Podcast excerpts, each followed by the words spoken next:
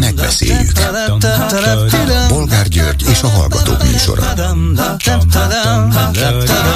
A műsor telefonszámai 061 387 84 52 és 061 387 84 53. Jó napot kívánok a Klubrádió mikrofonjánál, Bolgár György. Mai műsorunkban beszéljük meg, hogy Ungár Péter nővérének Adriai villájában nyaralt pár hete Orbán Viktor. Ezt a Gulyás ágyú média leplezte le egy videóval. Ez nem Gulyás Márton portálja, hanem Gulyás Balázsé. A különbség ebben az esetben is fontos természetesen. De van-e ezzel a nyaralással bármilyen probléma? Már azon kívül, hogy a kormány nem csak nem közölte annak idején, hanem később le is tagadta a miniszterelnök horvátországi szabadságát. Megengedheti-e magának a kormány feje, akár azt, hogy egy ellenzéki politikus családjától fogadjon el baráti szívességet, akár azt, hogy bárki mástól, üzletembertől, vagy olyantól, akinek nincs közvetlen politikai érdekeltsége. Nem az lenne inkább a normális, amit Ungár Péter, ha nem is elsőre, de második nyilatkozatában mondott, hogy tudnélik a miniszterelnök akkor járna el helyesen, ha kivenne egy szép szállodai szobát és kifizetné. De miért nem sikerül ez neki már 13 éve? Egyébként pedig kinek lesz kínosabb ez a mostani eset? Orbánnak vagy Ungárnak? Következő témánk, hogy meghátrált a kormány napelemügyben. Az energiaügyi miniszter Lantos Csaba, aki pár napja közölte, hogy áttérnek a lakosság számára nagyon kedvezőtlen havi elszámolásra, most bejelentette, két nappal azután, hogy a Fidesz frakció vezetője Kocsis Máté mégiscsak meggondolásra szólította föl, vagy a dolgok megfontolására, szóval bejelentette, hogy mégis fenntartják az éves elszámolást. Lehet, hogy a Fideszben megijedtek a felháborodástól. Ez is valami. Mit szólnak ezen kívül ahhoz, hogy a kormány által vártnál lassabban csökkent az infláció üteme augusztusban 16,4%-ra. Ezen belül a nyugdíjas infláció ennél is magasabb maradt, 17,2%-os, vagyis az egész évben eddig 23,3 szemben a 15%-os évelei nyugdíjemeléssel. Milyen emelés várható ezek után a kormánytól, hogy valóban megvédje a nyugdíjasokat? Mi a véleményük tovább arról, hogy Orbán vejének most megnyílt budai elitklubja körül szinte teljesen kiirtották a kiserdőt, hogy luxus ingatlanokat építsenek oda. Végül is az Orbán hegyen a legjobb élni a kiválasztottaknak, nem? És végül beszéljük meg, hogy átalakította árnyék kormányát a demokratikus koalíció, létrehoztak egy környezetvédelmi és klímaügyi posztot is. A párbeszédből átigazolt Kocsis Cake Olivió számára, és egy bér, illetve munkaügyi árnyék miniszteri tisztséget a Jobbiktól átült Varga Ferencnek helyes, egyre több embernek kell adni lehetőséget arra, hogy megmutassák magukat? Telefonszámaink még egyszer 387 84 52 és 387 84 53. Háló, jó napot kívánok! Jó napot kívánok! Tiszteletem Bolgár úr, tegnapról maradtam, illetve... Ja igen, igen elke- hát, elkezdtük és folytatni. Igen, igen, igen, igen, és hát Paló Romsics Ignác történésznél hagytuk abba a beszélgetést a, a vele készült interjúval.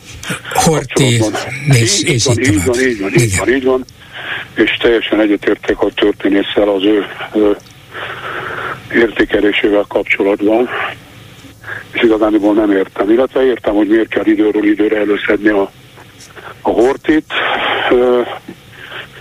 valamiről el akarják terelni a figyelmet, ugye most ezt fölkapta mindenki, és közben szépen meg, megoldják a idézőjelben megoldják a problémákat, éjszaka hozzák a döntéseket, ugye, mint hogy tudjuk De el lehet ezzel terelni a figyelmet, hiszen látja, itt van, el, jön egy újabb nap, és kiderül, hogy Orbán Viktor Ungár Péter nővérének Adriai villájában nyaral. Most persze erről az Orbán média, vagyis a magyar média 80%-a egy szót sem szól, de a többi azért igen. Persze, persze, persze, persze, persze, de hát ők mindent megtehetnek, és mindent is megtehetnek, tehát szóval én mélységesen elítélem a, a, a Lázár miniszter és a, a kövér házelnök kirohanását, amit itt elkövettek a múlt héten, vagy talán a hét nem tudom pontosan, de nem értem, hogy erre miért van szükség. Én nem, részben is azért, azért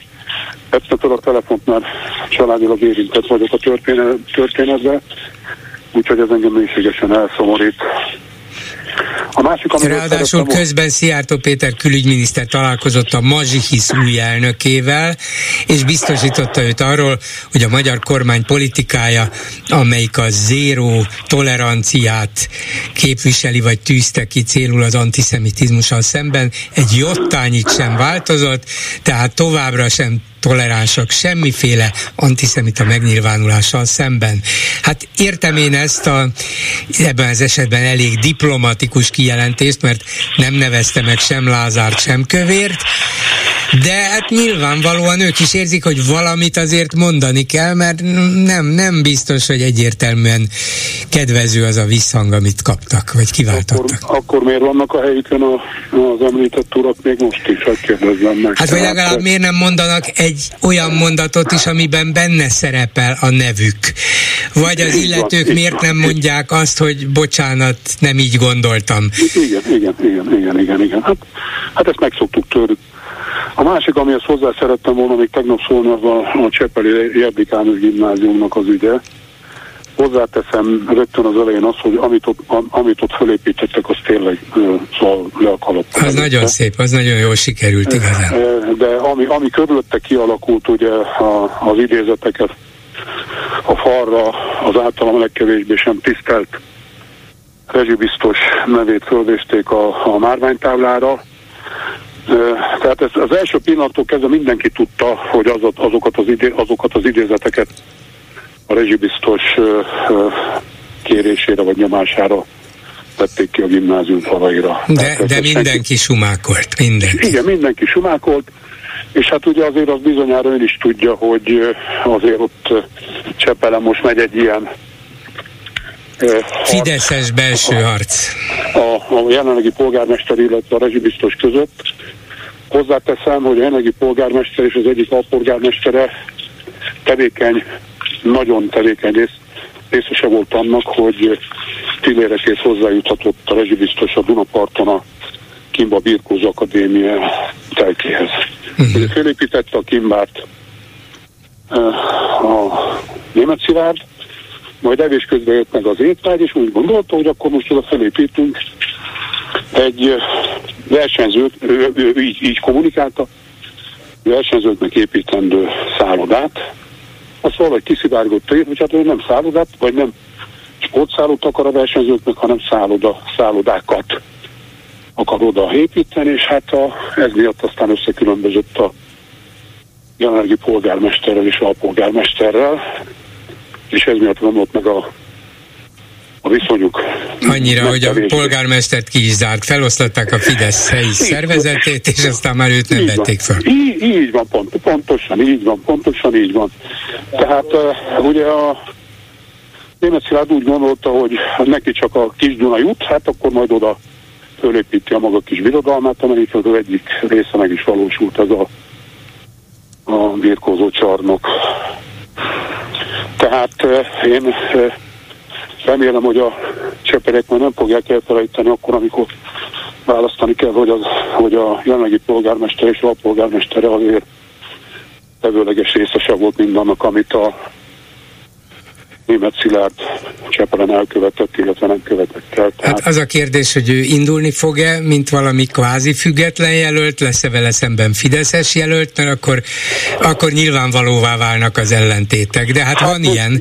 Most, ugye? most függetlenként tünteti fel magát, uh-huh. és mhm. úgy akar indulni, de ugye csiliperik a, a, csiliperik a verebek a, a, a pesti klaszteron, hogy hát német Szilárd is akar indulni a, a Na, polgármester választáson. E, többet erről nem akarok mondani, és még csak egy aprócska kis történet, ami azt hiszem magán a magyar oktatás jelenlegi helyzetét. Egy fiatal kislány ezelőtt, nem, ezelőtt sok-sok évvel átlépte a Juhász Gyula tanítóképző iskola kapuit, és óriási tisztességgel, becsülettel, jó eredményekkel elvégezte a, a tanítóképzőt. Majd el is helyezkedett tanítóként. Ez a kislány azóta meglett édesanyja, komoly édesanyja, édesanyja a, a iskolájába, a szülők és a diákok nagy megelégedésére és tanártársai nagy megelégedés, elég, elég, elég, megelégedésére. Na, végezte a munkáját, igen. De hát látszott ezen a, azóta meglett asszonyá cseperedett hölgyön, hogy évről évre egyre inkább a lelkesedés, amivel belekezdett a választott hivatásába, kezd hagyni. És idén úgy döntött, hogy neki ebből elég volt, és, és nem csinálja tovább azt, ezt, mert folyamatosan becsapják őket, megalázzák őket, olyan, dolgok, olyan munkákra kényszerítik, ami nem közvetlen a munkakörükhöz tartozik, plusz a tisztelt igazgatóikat leváltják, kirugdossák, és azt mondta, hogy neki ebből elég volt, és nem csinál tovább. És nem ő az egyetlen ilyen, sok ilyet tudok. Uh-huh. Ez egy családi, családi kapcsolat, azért mesélte a történetet? Igen, pontosan egy uh-huh. családi kapcsolat, igen, igen, igen, igen. És mérhetetlenül büszkék vagyunk rá, hogy, hogy tényleg a nagy megelégedésre végezte a munkáját, de sajnos van egy, van egy hogy... pont, amin túl igen, már igen, igen, igen, igen, igen. Én csak azon meséltem el, mert tegnap néztem egy testnevelő tanárt a, a tévébe, aki szintén ugyanígy döntött, igen, és igen. látszott rajta, hogy neki is rettenetesen fáj mint ahogy a mi kislányunk, hát kislány, igen, a mi kislányunk. Nagy lányok, látjuk, maradjuk, hogy... maradjuk, hogy nagy lányok. neki, is, neki is nagyon fáj ez a történet, de megértjük a döntését, és minden pedagógusnak köszönöm a munkáját, így zárjon keresztül is, és minden pedagógus, aki új felé kacsint és új felé nyit, kívánok nekik sok sikert az életbe. És bízunk benne, hogy nem örökre szól az elvállás, hát ha lesz ez még jobb is. Köszönöm szépen. Bízunk benne, köszönöm szépen. Minden jót viszont hallásra önnek is. A vonalban pedig Pintér Bence, Győri polgármester jelölt a nemrég létrehozott Tiszta Szívvel a Városért Egyesület elnöke és jelöltje, újságíró. Jó napot kívánok! Jó kívánok, üdvözlöm a hallgatókat, köszönöm a meghívást. Már beszéltünk egyszer-kétszer korábban győri ügyekről, Igen. és akkor is érdekes dolgokat mondott, de azt nem gondoltam volna, hogy, hogy egyszer csak úgy beszélek önnel, hogy hát valamiféle politikai vagy városi vezetői pozícióra pályázik. Jó, az újságíró természetesen nincs hermetikusan elválasztva sem a várospolitikától, sem a politikától általában az úgy tudjuk.hu helyi portálnak a főmunkatársa még mindig, vagy, vagy már nem? Még mindig, de alapvetően erre a, erre a dologra fog koncentrálni. Uh-huh. Szóval um, úgyhogy nem olyan elképzelhetetlen az átlépés a, a megírt politikából a gyakorlati politikába, de azért a kérdés kérdés, hogy mi az, amit remél, mi az, amit, amit esélynek lát Győröt, amelyik alapvetően egy, egy gazdag város magyar szempontból, magyar viszonyok között. Az ember úgy gondolta, úgy látta távolról, hogy viszonylag jól működik, és ezt még az is bizonyította, hogy bár hatalmas botrány robbant ki az emlékezetes Borkai ügyjel, de még Borkai is győzni tudott akkor a 2019-es helyi választáson, és aztán egy, egy másik Fideszes követte őt a poszton, az ellenzék pedig kétségbe esetten keresett ellenjelöltet, és senki nem tudta igazából megszorítani a Fideszes városvezetést. Miért gondolja, hogy ez most sikerülne? Ráadásul szinte a semmiből egy eddig nem létezett helyi civil szervezettel. Igen. Hát kezdjük szerintem ott 2019-ben azt a választást, amin ugye hát a botrányos körülmények között zajlott le, nem Borkai Zsolt nyerte meg, hanem a ellenzék veszítette el. Nem sokkal egyébként, hát azért meg lehet volna nyerni azt a választást. És az a helyzet, hogy úgy láttam az elmúlt négy évet, nagyon közelről követtem természetesen újságíróként azt, amit a, a, ugye a helyi Fidesz, a helyi ellenzéket bárki, aki közgyűlésben van, illetve a közgyűlésen kívül politizált csinált. Azt látom, hogy nem, továbbra sincsenek meg azok a feltételek, vagy azok a, az alternatívák, amik erős ellenpódust képeznének, miközben óriási szükség lenne rá. Tehát ebben a korszakban, amit nevezhetünk szerintem Dézsi Borkai korszaknak így egybevéve, tehát ebben a Fideszes időszakban 2006 óta, Borkai Zsolt alatt ugye egy morális csődbe került a város, és azért emlékszik mindenki Győrre, vagy arra az jut eszébe talán mindenkinek Győrről mostanában. A Dézsi korszakban pedig, bár ugye ez nyilván kevésbé látványos, és nem volt belőle ö, országos hír, ö, vagy nem sokszor, de gazdasági értelemben is az egyébként gazdagnak hitt ö, Győr nagyon sok szempontból mélyre került, és sok, sokszor. Ez a tavalyi évben... Komoly megszorításokkal, ö, ugye?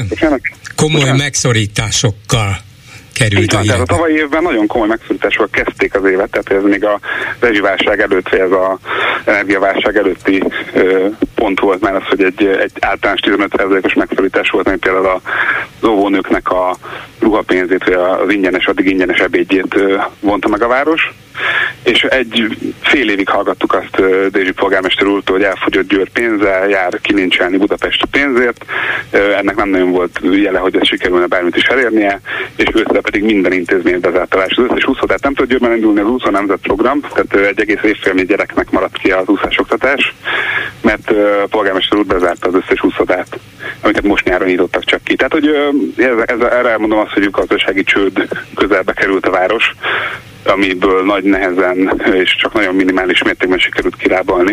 És azt gondolom, hogy ez egy olyan helyzet, amit ö, nem szabad hagyni. Tehát ö, most ugye ott állunk, ott álltunk, amíg nem jelentkeztünk erre a ö, feladatkörre, én és az Egyesülettel mögöttem álló emberek, hogy ismét az a két ember mérkőzik meg Győr polgármesteri címért, mert minden szempontból méltatlannak De hogy létezik ez az abszurdum? Mert ugye az, hogy Borkai visszajöjjön a politikába, hát szerintem erre lehet, hogy ő igen, de más nem igen számított.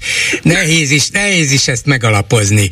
De ráadásul Dézsi polgármestersége pedig még, még ott lehet a fejekben, hogy hát ez is ne rosszabbul ment, az is, ez, ez is kellemetlen volt, az is. Szóval, hogy az ő kettejük harca kezd itt kibontakozni, hát ez, ez szinte egy, egy um, tudományos, hát nem is tudomány, tudománytalan, fantasztikus történet, igen. Hát ugye legutóbb erről beszélgettünk, tehát hogy Burkai Zsolt iránti nosztalgia az azért élet fel, mert Dézsi Csaba András polgármestersége alatt egyszerűen nagyon rosszul sikerült a város vezetni, hogy Győrben, Győrben nem, nem feltétlenül, mondjuk úgy, hogy el tudták nézni az emberek ezt a magánéleti, látványos magánéleti botlást, és azt mondták, hogy de hát akkor sokkal jobban ment nekünk, ha itt körbenézünk. Sokan így vannak vele. De ez szerintem egy, egy csapda, vagy egy, egy mítosz, tehát nagyon sok olyan folyamat, ami Dézsi polgármestersége alatt mondjuk úgy ért el a negatív, mondjuk egy mélypontra, az azért a Borkai Zsolt alatt kezdődött el, vagy nagyon sok olyan dolog, mint például ugye a most országos hírekbe került autóbérlés.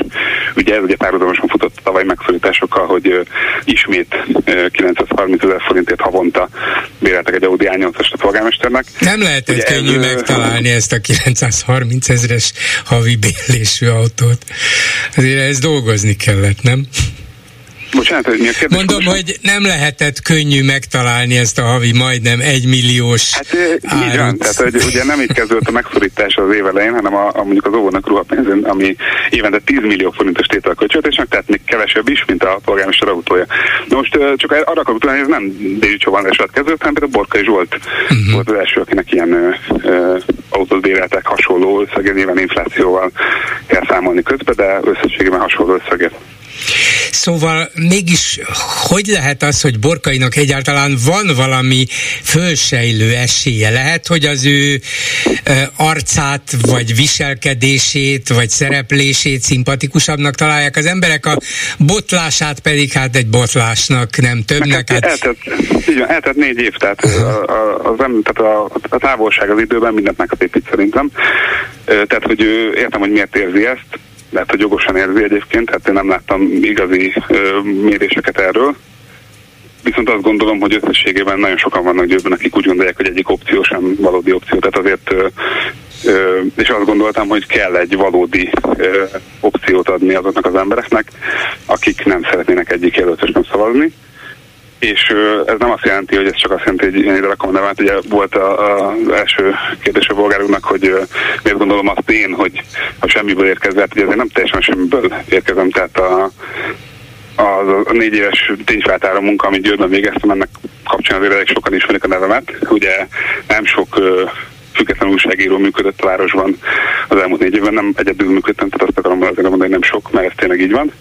Ezért voltunk egy-ketten, de azért van mire alapoznom itt, uh-huh. szerintem. És, és hát úgy gondolom, én, én úgy éreztem, hogy ez gyakorlatilag erkölcsi kötelességem jelen pillanatban, hogy összeszedjek egy csapatot, és alternatívát nyújtsak. És lehet, hogy, hogy győrött is az a helyzet, hogy az ellenzéki pártokban nagyon sokan csalódtak a tavalyi választási vereség után, és úgy gondolják, hogy na jó, a Fidesz nem szeretem, de az ellenzékben sem bízom, hát akkor jöjjön valaki a civilek közül, a pártok pedig támogassák, azt már nem bánjuk, persze jöjjenek oda mögéje, de legyen egy igazi civil, aki azért ért a politikához. Van egy ilyen hangulat? Érez, érez ilyet?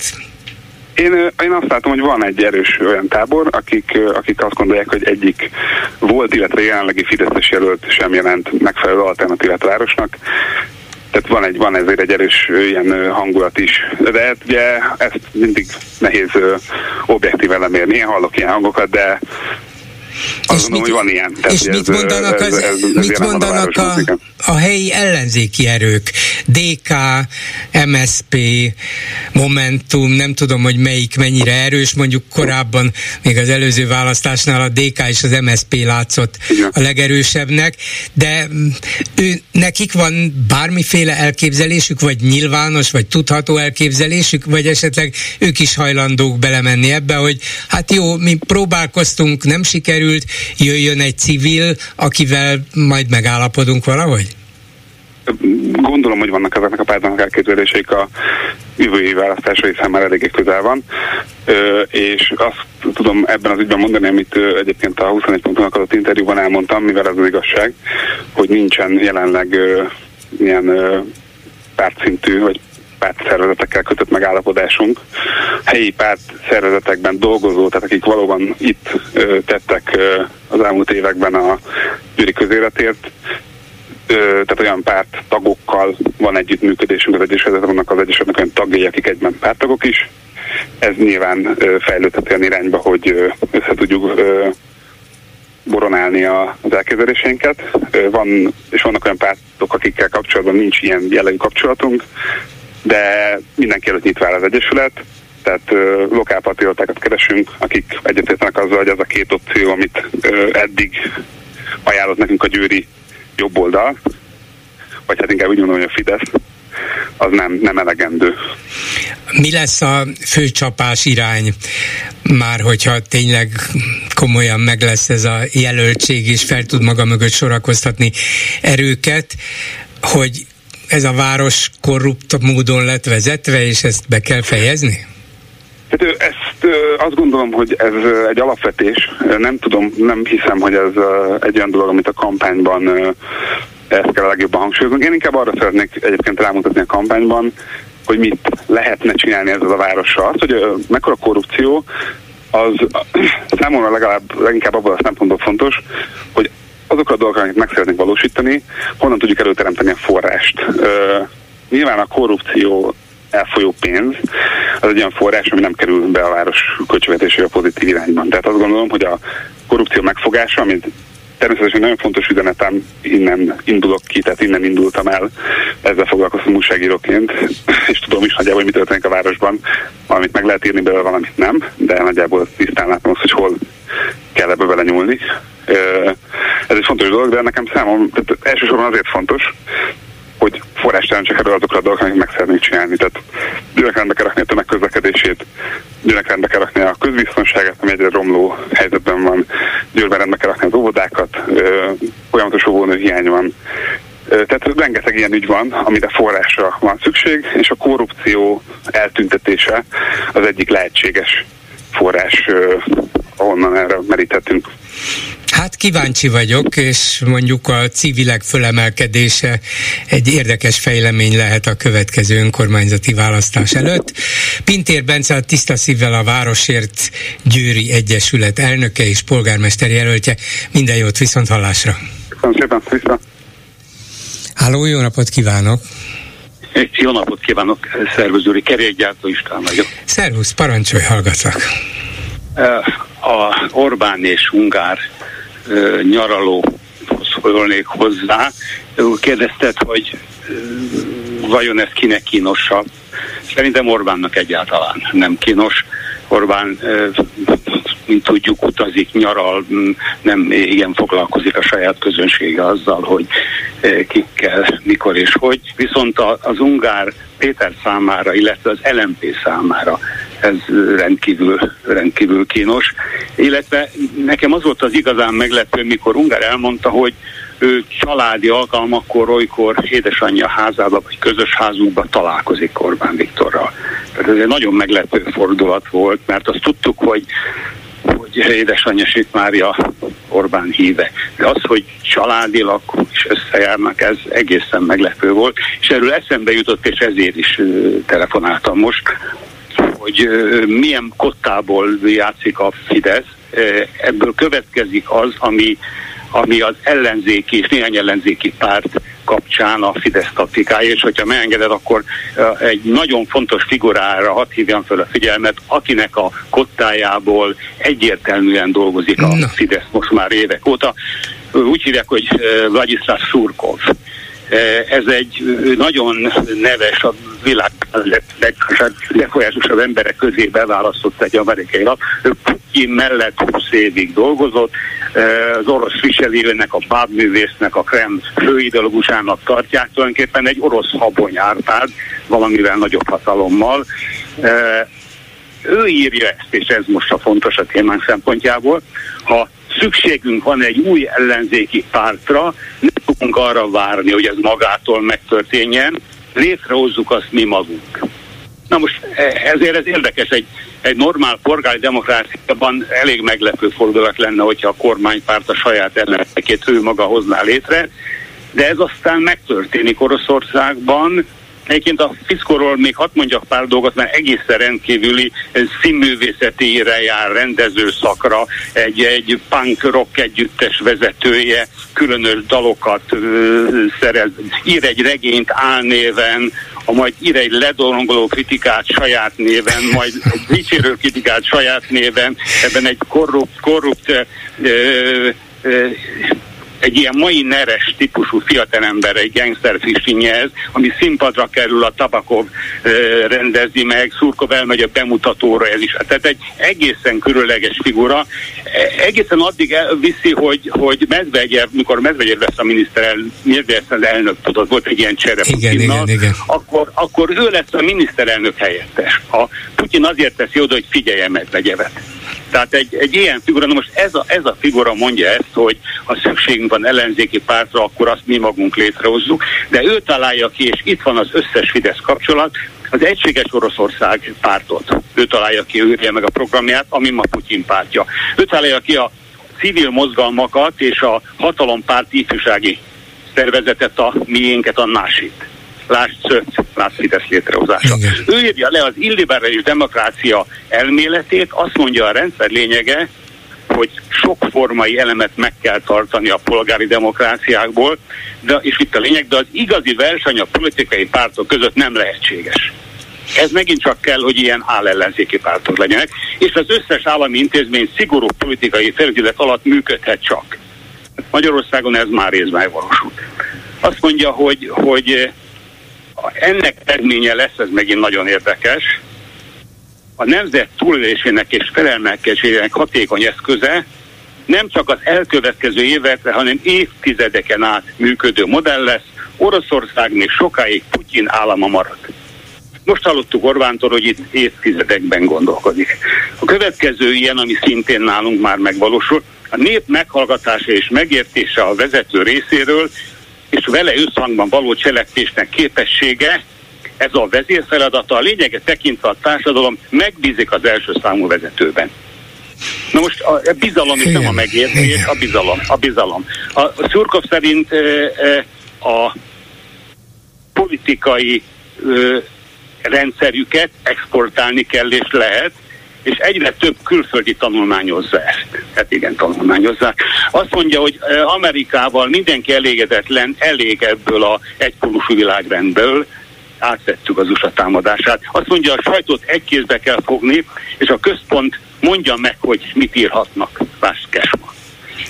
Szerinte állinformációkat kell a tömegeknek adni, ezzel kell bombázni őket, mire azt mondja a hatalom, hogy vörös holnap nyugodtan mondhatja, hogy kék, el fogják neki, hiszen az összes média súlykolja, és ebben a nagy média zavarban, zűrzavarban egyedül a vezérszava igaz, most néha erre gondolok, amikor itt össze-vissza beszélnek mindent Fortiról, Krisztusgyilkosairól, Kósa széndiokszid bögéseiről, német szilárd hagymázairól, hogy, hogy ne a lényeges dolgokra figyeljünk, hanem egy ilyen hatalmas média zajt hoznak, zolnak létre. Amúgy az ukrán háborút is ő találja ki, Szurkov, viszont lenne jó írem, hogy tavaly letartóztatja Putin ezt a hűséges emberét, aki a háborút javasolta mindig, mindenféle belső-külső háborút a, a hatalommaradásra, ez ugyancsak működik nálunk. Na most, ha visszamegyünk az ellenzéki pártokhoz, ha szükségünk van egy új ellenzéki pártra, akkor nem fogunk várni, létrehozzuk. Ez történt szerintem a mi hazánkkal is, amit nyilván, hogy fideszes pénzből gondoltak. Most jött vonálnak ez a második reformkör.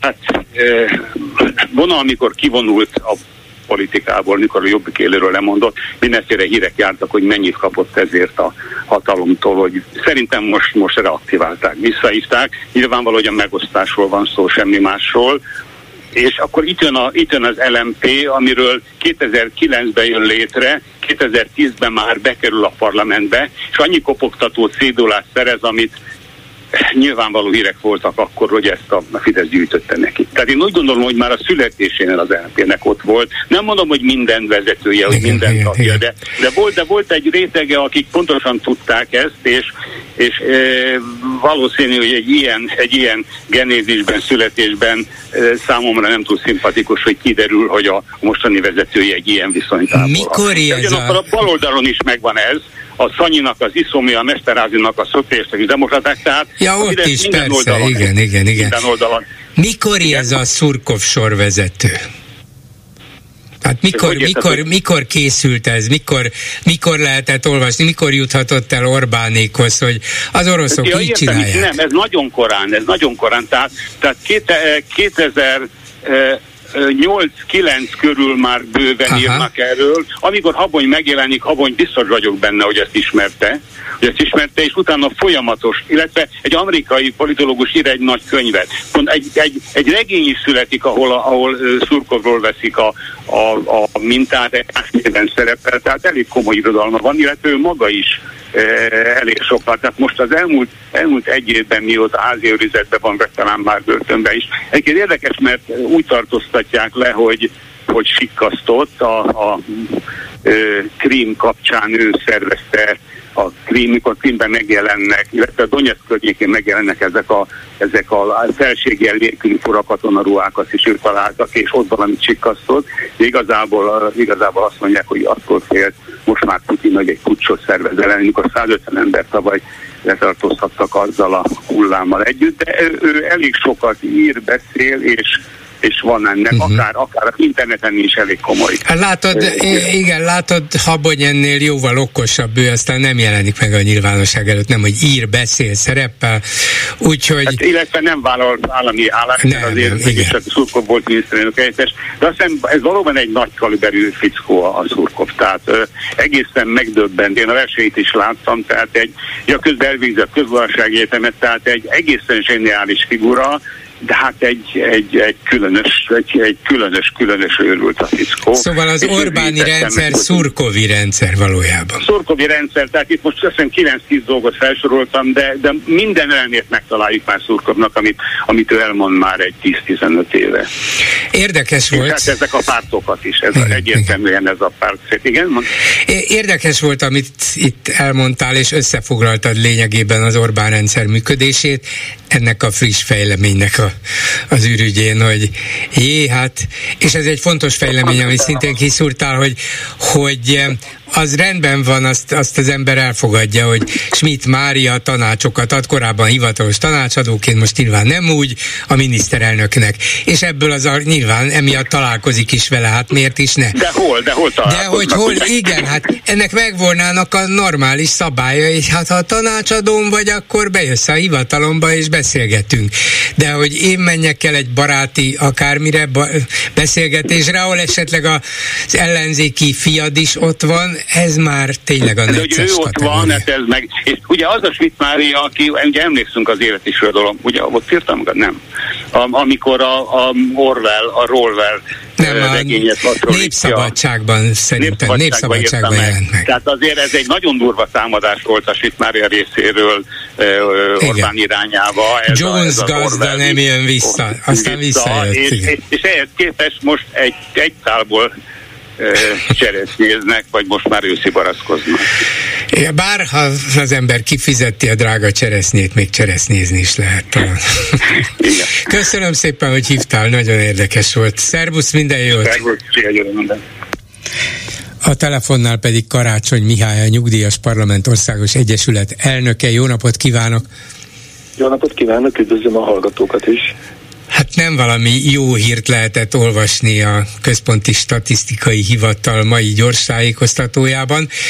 Akár mennyire üstökön ragadta is Orbán Viktor az inflációt, akár mennyire levitte a birkózó szőnyegre, ja nem az a vírus volt, de megpróbálta minden esetre, és üti, vágja minden módon. Hát augusztusban ehhez képest még mindig több mint 16%-os volt az infláció. A nyugdíjasokat érintő infláció pedig még ennél is magasabb, 17,2 százalék. Na ahhoz képest, hogy novemberben a törvény szerint emelni kellene a nyugdíjakat az eredeti nyugdíjemeléshez képest az idei számokat már nagyjából ismerve és részben megbecsülve, hát a nyugdíjasok egyrészt bizakodóbbak lehetnek, hogy ezt a kormány nem fogja tudni megúszni, nem jelentéktelen mértékben emelnie kell a nyugdíjakat, másfelől viszont azért minden nyugdíjas idegesebb is lehet, hogy hát ezek szerint nem is csalt az én szemem, meg az érzékeim, ez az nyomorult infláció még mindig borzasztó magas, és nem csoda, hogyha egyre nehezebben jövök ki a jövedelmemből, a nyugdíjamból. Szóval mit vár a nyugdíjas parlament, mit kellene lépnie a kormánynak? Igen, hát ugye az egy nagyon lényeges dolog, hogy ez a bizonyos ö, szám, amit kommunikálnak, ez a 16,4%-a nőttek a átlagosan fogyasztási árak, ez nem erre az évre vonatkozik, hanem augusztus per augusztus, tehát a tavalyi augusztushoz képest van ez a növekedés. Mert hogyha január augusztust nézzük, tehát erre az évre, akkor 22%-kal nőttek a fogyasztóárak, csak hát ez rosszabbul hangzik. A PR szempontjából jobb az, hogyha arra hivatkozunk. Ezen belül, ahogy ön is elmondta, a nyugdíjas fogyasztói kosár alapján 23,3%-kal nőtt januártól szeptemberig, tehát egy 8 havi Igen. átlagban a, a fogyasztói Szóval a, a tavaly augusztusihoz képest a nyugdíjas infláció 17,2-vel, de hogyha az egész évet nézzük, a 2023-ast, akkor 23,3-mal. Hát azért ez, ez elég súlyos. 8 hónapon keresztül a 15%-os nyugdíj emelésből ezt finanszírozni, hát ez komoly veszteség. És ugye a törvény az úgy rendelkezik, hogy az egy nyolcavi tényadatok figyelembevételével mind ahogy mondtuk, 23,3, kell megállapítani szeptemberben az év végi nyugdíjemelésnek a, az évvégi inflációt, és annak megfelelően kell a nyugdíj kiegészítést fizetni.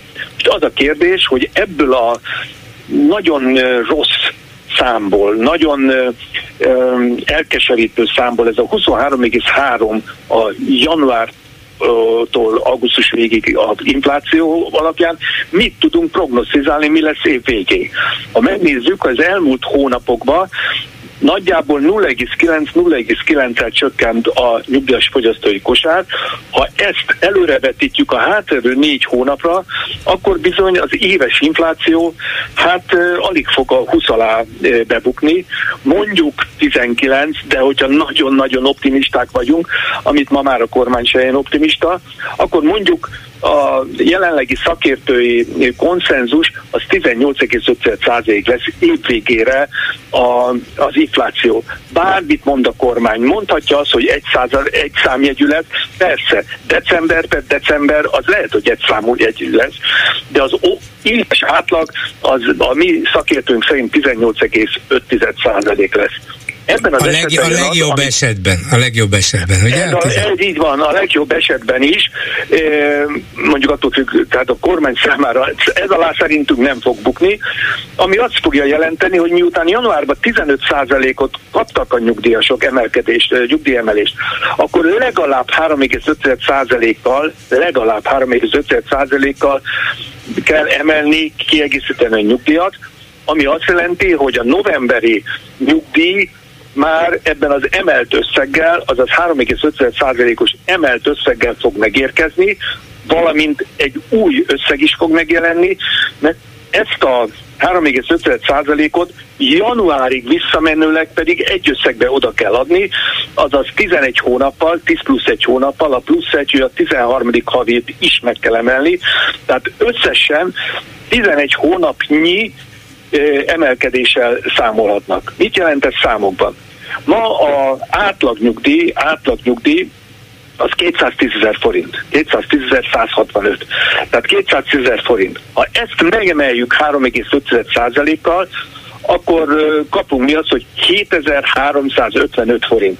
Tehát átlagban, átlagban 7355 forint a nő a nyugdíj, és ez 11 hónapra visszamenőleg, ez 80 ezer forint körüli összeg.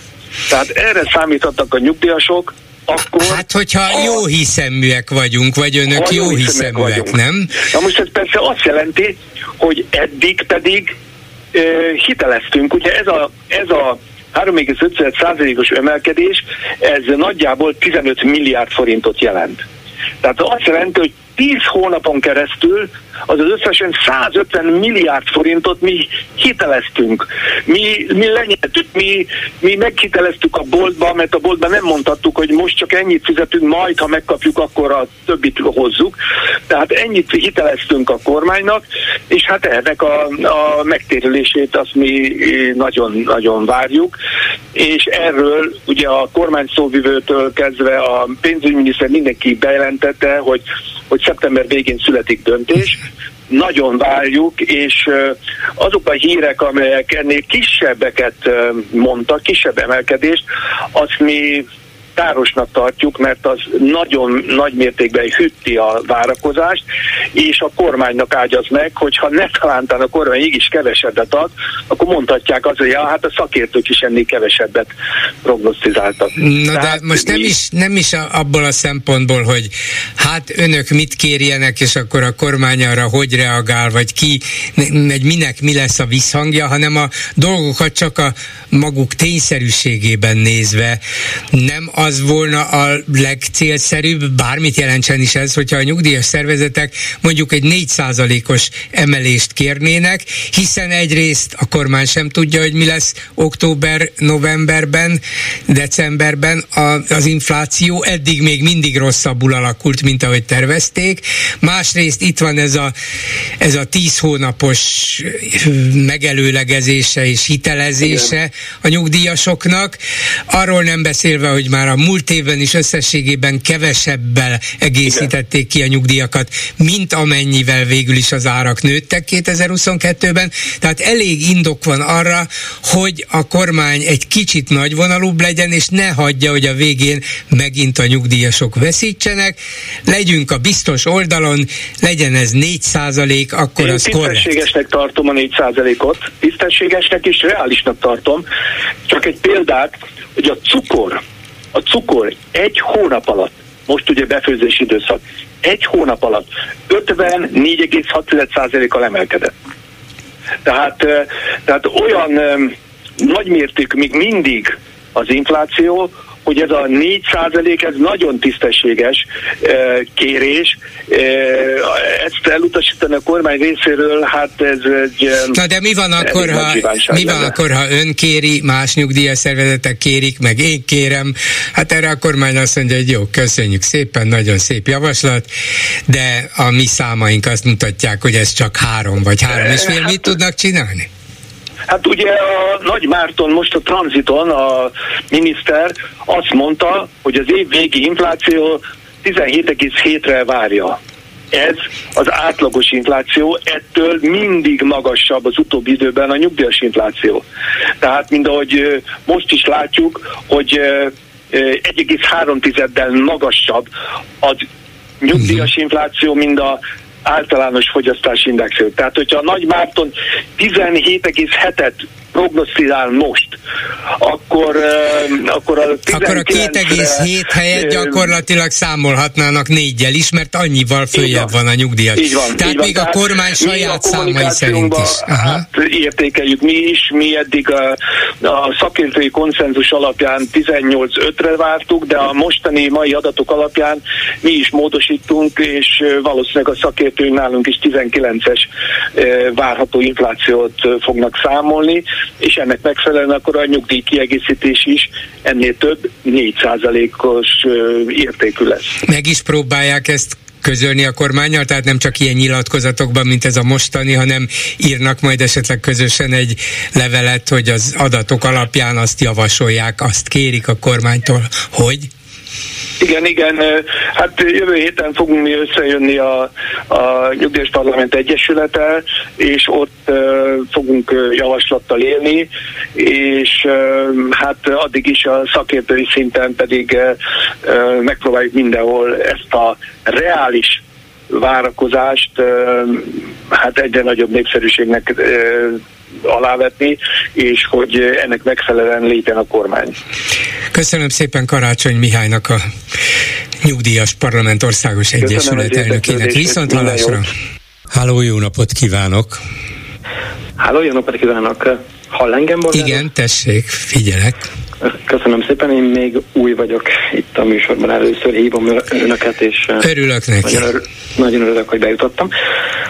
Szóval én még a tegnapi műsorához szólnák hozzá, a Szent Iványi Istvánnal folytatott beszélgetése kapcsán, ugye a mm, Szijjártó úr csörtéje az Egyesült Államok külügyével kapcsolatban, hogy fejtegették, hogy, hogy hogy miért is viselkedik így a, a, a Miért kormány. üzenünk hadat folyton Amerikának? Miért üzetünk hadat így van a, a mindenkivel is szemben, főképpen a nyugattal szemben? Hát a, az én elképzelésem szerint ugye tulajdonképpen miért is maradhatott volna ki az USA? Tehát tenném fel így a kérdést ebből a, ebből a nyugat ellenes csörtéjükből, tulajdonképpen nem maradhatott ki én szerintem, mert, mert akkor magukkal magukat állították volna szembe magukkal. Tehát kellett ez. Hát mert, hát, nyilván, ha egyszer az Európai Unióval állandó harcot folytatnak, és Brüsszel az fő ellenség, hát nem lehet úgy tenni, mint hogyha az Egyesült Államok ne volna hasonló politikai, elvi és gyakorlati alapon, mint, mint Európa. Mert azon van. Igen, igen.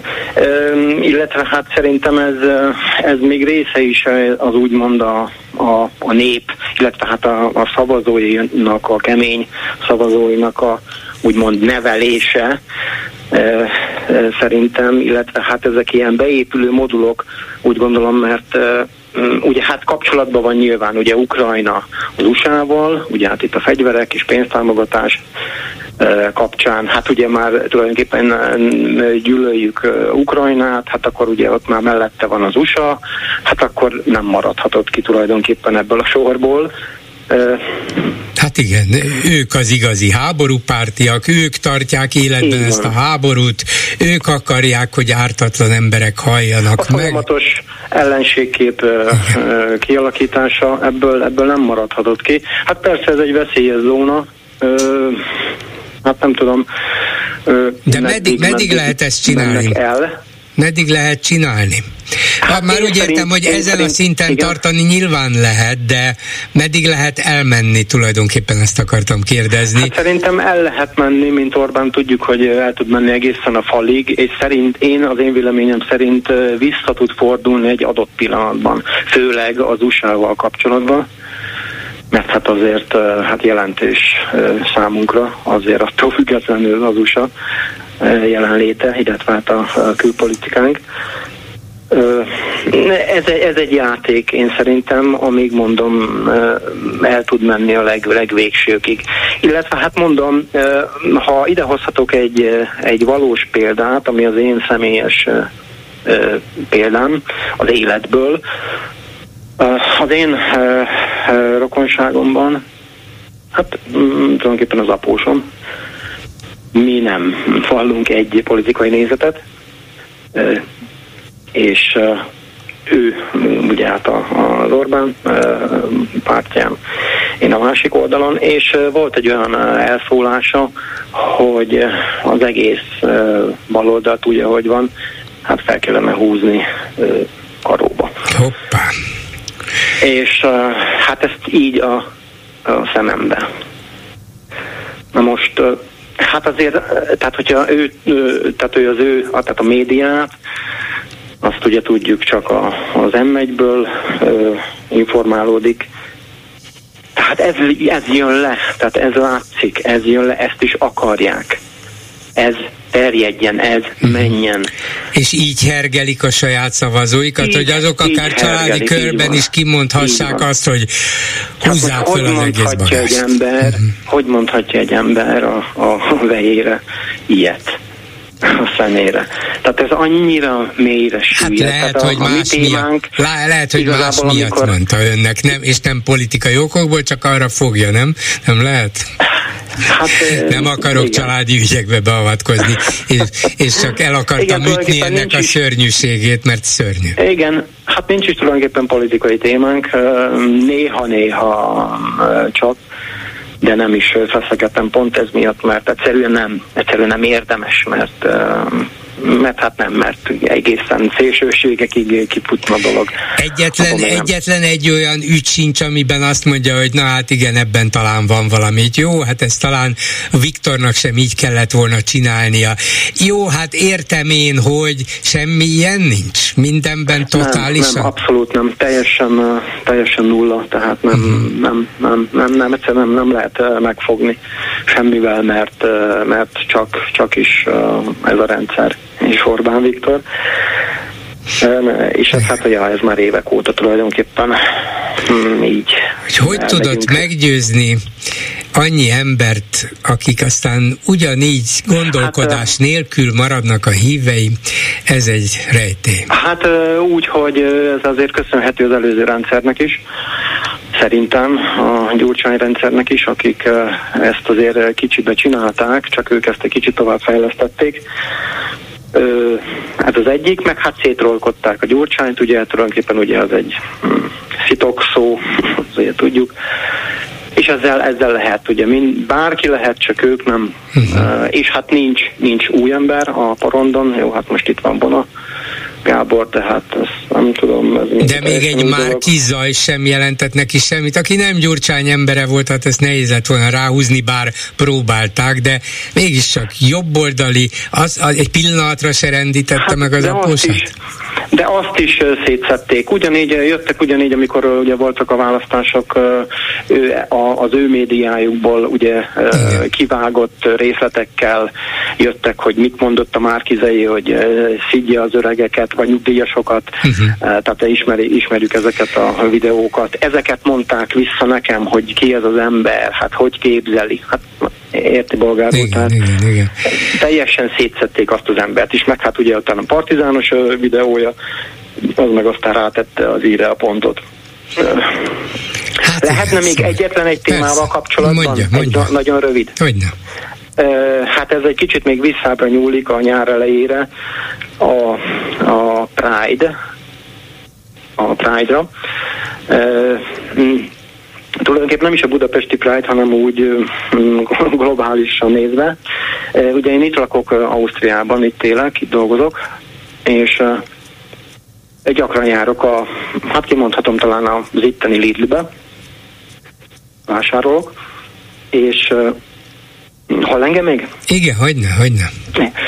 Itt vásárolok, és hát most meg, nem is, hogy megrökönyödéssel, csak a magyari viszonyokhoz képest vettem észre egy üdítőital, egy ilyen aludobozos, tehát az itteni osztrákoknak egy nagy nevű márkája, tehát így mondanám, mondjuk úgy, mint nálunk a helyhó.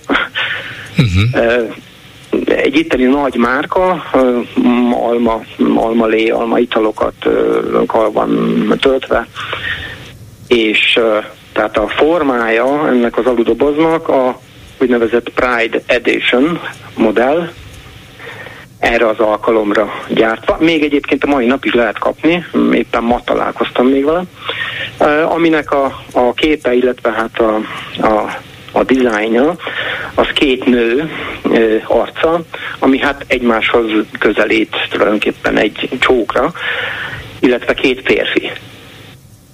Igen. szintén közelít egymáshoz egy csókra. Hát nem tudom, hogyha ez Magyarországon került volna forgalomba, akkor vagy a Lidlit kellett volna befóliázni hát igen. egyben, azonnal vagy, lett vagy azonnal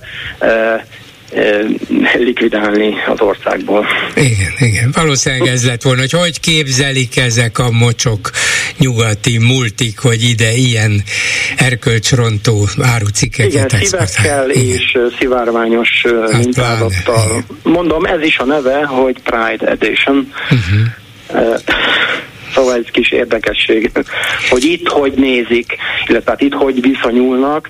Hát megkérdeztem egy-két munkatársamat, hogy ők mit szólnak hozzá, hát azt mondták, hm, az ő dolguk igazából semmit. Így van. Aki akarja, hogy ezt a, veszi. Hogy az egészség. Így van. Köszönöm szépen, örülök, hogy jelentkezett. Viszont Köszönöm hallásra. Szépen én is. Viszont hallásra. A telefonnál pedig Kovács Gergő, a Magyar Kétfarkú Kutyapárt társelnöke. Szervusz! Sziasztok! Van nektek drónotok, hogy ilyen jó légi felvételeket készítetek?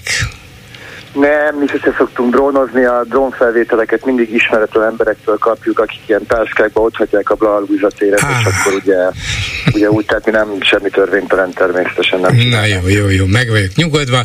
Ha ugyanis nem tudná a hallgató közönség, akkor két remek drónfelvételt publikáltatok az Orbán hegyről. Istenem, honnan is ismerős ez a név? Szóval az Orbán hegyről, ahol nemrégiben megnyílt nyílt a miniszterelnök vejének, Tiborc Istvánnak egy elit klubja, ez volt korábban a fonográf klub, hát ezt szépen helyrehozták, gondolom kibővítették, luxussá változtatták, és hát ez hagyján, mert az ott volt már évtizedek óta, Na de a környékén letaroltak egy szép kis, nem is olyan kis erdőt, inkább nagyot, és a helyére vagy másfél tucat luxus villát, házat építettek, csak szabadtéri úszómedencéből látok így a levegőből hetet. Mármint a, az Elite Klub melletti mm, medencét kivéve. Szóval te, mint 12. kerületi önkormányzati képviselő, mikor szembesültél azzal, hogy milyen nagy itt a, hát nem is rombolás, hanem a mindannyiunk javára elkövetett építés? Mikor láttad ezt meg? Most, hogy eljutott hozzátok a felvétel, vagy már hallottad ennek hírét, esetleg jártál is ott? Hú, hát én ezt elég régóta tudom, igazából ugye még mi írtuk meg először, hogy a Tiborcs érdekeltségbe került az ekkori fonográf klub, ami ami a szelektív hulladékgyűjtés elterjedésének köszönhető, mert épp a egyik szelektív hulladékgyűjtőt látogattam meg, ott nem messze a normaszától, és akkor jött oda egy úr, aki elmondta, hogy hát úgy tudja, hogy így történt, és akkor az ember nyilván megnézi a tulajdonlapot, és kiderül, és hát akkor láttuk az egész környéket is, hogy ott mi történt. Nos, elkezdődik egy kicsit messzebbről, hogy úgy mindenki átlássa a történetet. Szóval ezen a területen, ugye ez nem egy olyan erdő, mint a, mint a normafal, tehát ez nem egy olyan erdő, ami, ami folyamatosan mindig is az volt. A 19. században ugye szőlőtermesztés folyt a, a Svábhegy, a Sashegy, meg hát a környező hegyek nagy részén, és ugye ekkor már kivágták itt a, a magát az erdőt. Egyébként pont jókai mornak voltak itt a, a ennek a fele részé legalábbis biztos a jókai mornak voltak a szőlői. Ugye ő itt töltött egy fél évszázadot, legalábbis tavasztól őszig a mai róla elnevezett Költő utcában volt a nyaralója, és akkor lennek szőlők. És akkor a szőlők ugye kipusztultak, ezt gondolom ismerik a hallgatók a történetet, a 19. század végén elterjedt egy ilyen piloxére nevű szörnyeteg, ami a, hát az ilyen kötött talajra, tehát ami nem homokra volt ültetve, azok a szőlők ugye kipusztultak. És utána elkezdett apránként visszaerdősödni ez a rész, és megszerezték a piaristák, egy részét adományozás után révén kapták, egy részét pedig megvásárolták. És akkor jött a, jött a csodálatos szocializmus, hogy államosították ezt a területet, és akkor végül az egyházi kárpótlás részeként, ugye amikor visszakapták a egyházak a tulajdonaikat a, a 90-es évek elején, akkor került újra, ez egész pontosan a piarista rend magyar tartománya lett a tulajdonosa ennek az egész területnek, tehát mind az erdőnek, ami addigra hát nagyon nehezen megkülönböztethető volt egy erdőtől, illetve magának az egykori fonográf klub területének. Most a, a, ugye ez, ez egyébként hivatalosan nem erdőpont emiatt, tehát ugye ezt meghagyta a lakóvezetbe mind, a, mind az önkormányzat nem kezdeményezte, ugye mind a főváros, aki a végső döntést meghozhatná, tehát ezeket be lehetett építeni, és akkor én leveleztem is a piarista rend talán nagymesterével, vagy valami nagyon hasonló titulusa van, és ők már korábban azt írták, hogy nem igazán látják a megfelelő célú hasznosítást ennek a területnek, és elképzelhető, hogy értékesíteni fogják. És akkor ugye ez is történt, a, hát itt ugye egy, egy, egy részét nem adták el, tehát egy része a piaristák kezdtek el, pont egyébként ez, ezt a sok úszó medencét, amit említettél, azokat az épületeket, ezt a piaristák építették a Portus Buda Gruppal, meg a PBG-vel, illetve a híres építész Városi Gábornak a cégével közösen.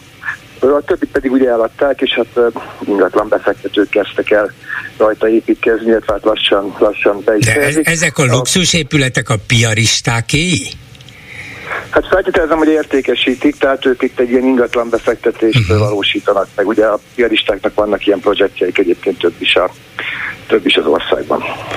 Aha, hát érdekes ez, a, ez az ingatlan beruházás, ingatlan fejlesztési tevékenység. No, szóval a dolog lényege, hogy azért itt piaristák, de mások is felbukkantak.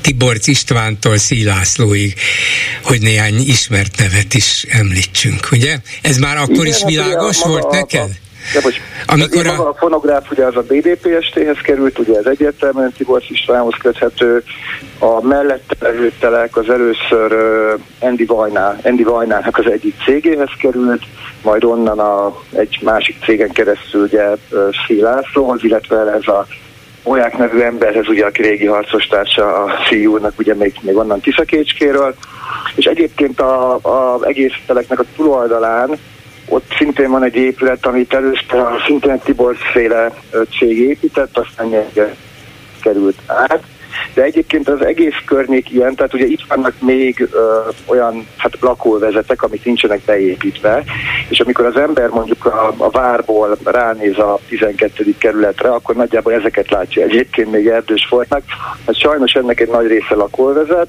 van, amit az OTP ingatlan vásárolt meg, nyilván lakóparkot akar építeni, a Mártonhegyi út mellett, ott a, ott a Páratilla szerezte meg, és ő fog majd építkezni valószínűleg, szóval ezek így lassan apránként eltűnnek uh-huh. A munkás mozgalom régi, nem, nem, a munkaalapú társadalom régi harcosairól van szó.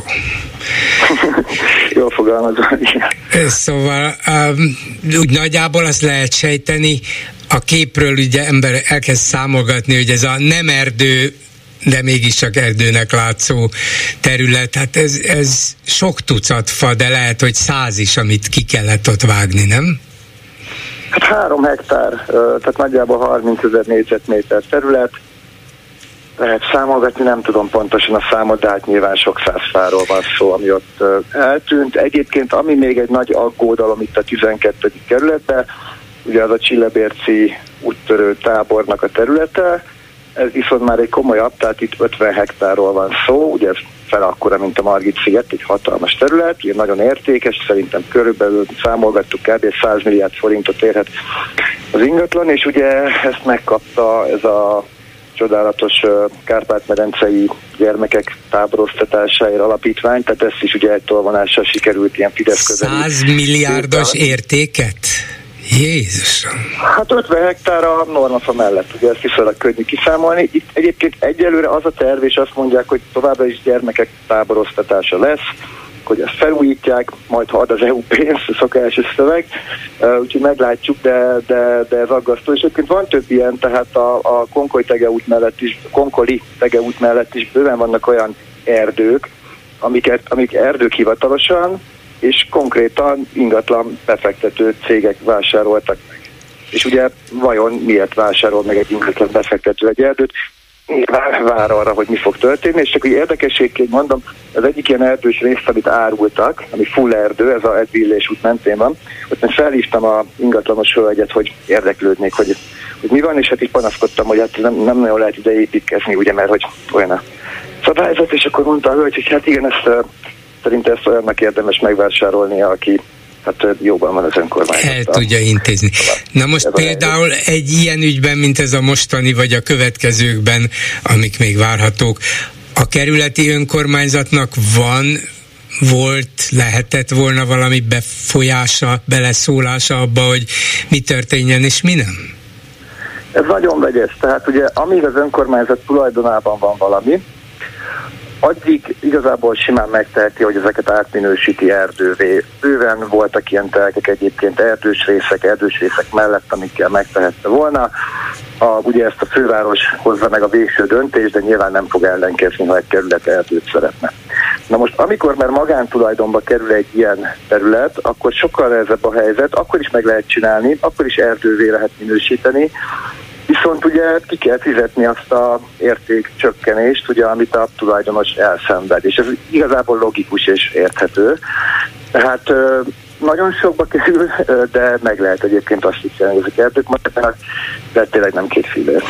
Arról van valami fogalmat, hogy milyen értékű házak, ingatlanok épültek ott? Hát négyzetméter árakat láttunk, az 3-4 millió forint egy négyzetméter, ahol ennyire árulják. Hát sok jó ember kis helyen is elfér, és akkor nem olyan drága, nem? Igen, mert hát ugye hát így, hogy, így, hogy saját külön medence van, azért mégiscsak könnyebb lesz egymás mellett élni, gondolom. Köszönöm szépen Kovács Gergőnek, a Magyar Kétfarkú Kutyapárt társelnökének. Szervusz! Köszönöm szépen a lehetőséget, sziasztok! Háló, jó napot kívánok! Jó napot kívánok, üdvözlöm Bolgár és mindenkit, aki hallgatja a műsort. Nemrég hangzott el a Karácsony Mihályal egy beszélgetés, és akkor, akkor jutott eszembe, hogy elég sűrűn elhangzik az, hogy a nyugdíjasok hiteleznek, mikor a korrekcióra sor kerül, addig ugye hitelbe adjuk a, a emelési összeget. Én meg elspekuláltam azon, hogy ha az ember hitelt vesz fel, akkor azután kamatot kell fizetni. És ezért jutott az eszembe az, hogy ha a nyugdíjasok hiteleznek, akkor arra az emel korrekciós összegre is valamilyen kamatot uh-huh. is fel lehetne számítani. Hát nézze, sok minden ötlet eszébe juthat az embernek, de végül is a kormány semmilyen nem kötelezi, az kötelezi, ami a törvényben van, és ott meg ilyen nincsen. Hogyha a kormány úgy döntene, hogy hát tényleg ez volna a tisztességes, úgyhogy a jövőben majd az ilyenfajta hitelezésre is kamatot lehet felszámítani, és ezt törvényben kimondják, akkor lehet rá hivatkozni, de addig csak egymás között ötletelünk. Igen. Hát, De értem, van, van benne bizonyos logika, tényleg, mert ugye a kormány azt mondja, hogy megvédi a nyugdíjasokat az inflációtól, mindig infláció követő lesz a, a nyugdíjemelés, és ezért felemeli a várható infláció mértékében a nyugdíjakat, csak hogy pillanatok alatt kiderült, hogy nem annyival nőtt az infláció, hanem jóval többet, tehát nem védte meg januárban, februárban, augusztusban és így tovább szeptemberben sem. Tehát van egyfajta, igen, kétségtelenül lehet ezt értelmezni, úgyhogy ez egy hitelezés, és annak ára van, mint tudjuk, pláne a mai viszonyok között. Igen. De hát a magunkat nyugtathatjuk vele, hogy milyen jó ötleteink volnának, csak a kormány ezt... Csak ki megvalósítsa. Hát igen. Bár az ellenzék fölkarolhatná és mondhatná azt, hogy hát tényleg van ebben valami, úgyhogy javasoljuk a kormánynak, hogy ezt is ezt tessék csinálni. Igen. A nyugdíjról csak ennyit szerettem volna, viszont eh, azt hiszem talán éppen ma volt, hogy az újonnan keletkezett pártok valamilyen minimális szinten megemlítve voltak. Hát ezeket én úgy, úgy hívom, hogy fantompártok, mert szerintem csak innen is, meg onnan is e, voksokat akarnak maguknak elhúzni, és majd amikor a, nem az önkormányzati, meg a Európa Parlamenti választás lesz, hanem majd a, a, a, a igen, a képviselők választása, akkor ugye, ha már elérik az egy százalékot, az már neki tökéletesen megfelel, mert akkor abból ők elérdegélnek egy darabig a támogatásból, amit kapnak. Uh-huh. Hát lehet, hogy ez van mögötte, de tehát lehetnek ilyen, ilyenfajta személyes ambíciók, hogy hát legalább egy százalékot nyerünk, és akkor én meg valahogy megélek, de ugye kerékgyártó István, aki erről beszélt, ismert íróról van szó, és aki előadta, hogy neki például a vonapártyával kapcsolatban az a feltételezése, hogy hát itt a Fidesz talán közreműködhetett, vagy közreműködhet abban, hogy ez a párt megszületett, megszületik, mert a Fidesznek érdeke az, hogy az ellenzék körül, környékén egyre több párt, egyre több alakulat jöjjön létre, akár a jobb oldalon, akár a bal oldalon. A Fidesz annak csak örül. Még a hat párti ellenzék is nehezen működött, de mi van egy tíz párti vagy tizenkét párti ellenzékkel? Az aztán végképp kezelhetetlen, csak megőríti az embereket, és azt mondják, ah, egyik se ér semmit. Szóval a Fidesznek érdeke, hogy minél több jöjjön létre. Igen, és akkor ez még generálni tud egy kis viszálykodást is a, a kis pártok, nagyobb pártok között a különböző vitákkal. Hát igen, képzeljük el azt, hogy ez a jobbik, amelyikből kilépett először Vonagábor, aztán kilépett Torockai László, aztán Jaj, kilépett Jakab Péter, és akkor most vona is visszatér úgy, mint, mint párt alapító. Jakab Péter is alapított egy pártot, Torockai pártja bejutott a parlamentbe, és szóval ez a jobbik legalább négy részre szakadt. Hát sok jót nem jósolok egyiknek sem, illetve Torockai megtalálta azt a régi szélsőséges jobbikos vonalat, és annak úgy látszik vannak hívei, de a többiek egyre nehezebb helyzetben vannak. Igen. És a legvégére szántam nem túl, hát inkább úgy mondom, hogy szomorú, szó volt ezen a héten a Hortinak a dicsőítése. Egy dologról azt hiszem nem esett szó, legalábbis én nem hallottam, hogy létezett egy Auschwitz jegyzőkönyv, ami két szökött fogoly leírása alapján készült, és ez különböző úton, módon, de eljutott Horti Istvánnéhoz is. Na most, hogyha Horti Istvánné, ja, és úgy tudom, hogy akkor ezáltal rajta keresztül Horti Hortihoz is, is, igen. Igen, tehát ártatlanak tekinteni ez ügyben semmiképpen nem lehet. Hát nem, az biztos, hogy nem lehet tártatlannak tekinteni, és arról nem beszélve, hogy nyilván a, az akkori magyar kormányzatban és kormány körül is többé-kevésbé tudták. Hát lehet, hogy egész konkrét bizonyítékaik nem voltak, de például ennek alapján még azok is voltak és lehettek, de, de nagyon jól tudhatták azt, hogy hova küldik azt a több százezer magyar zsidót.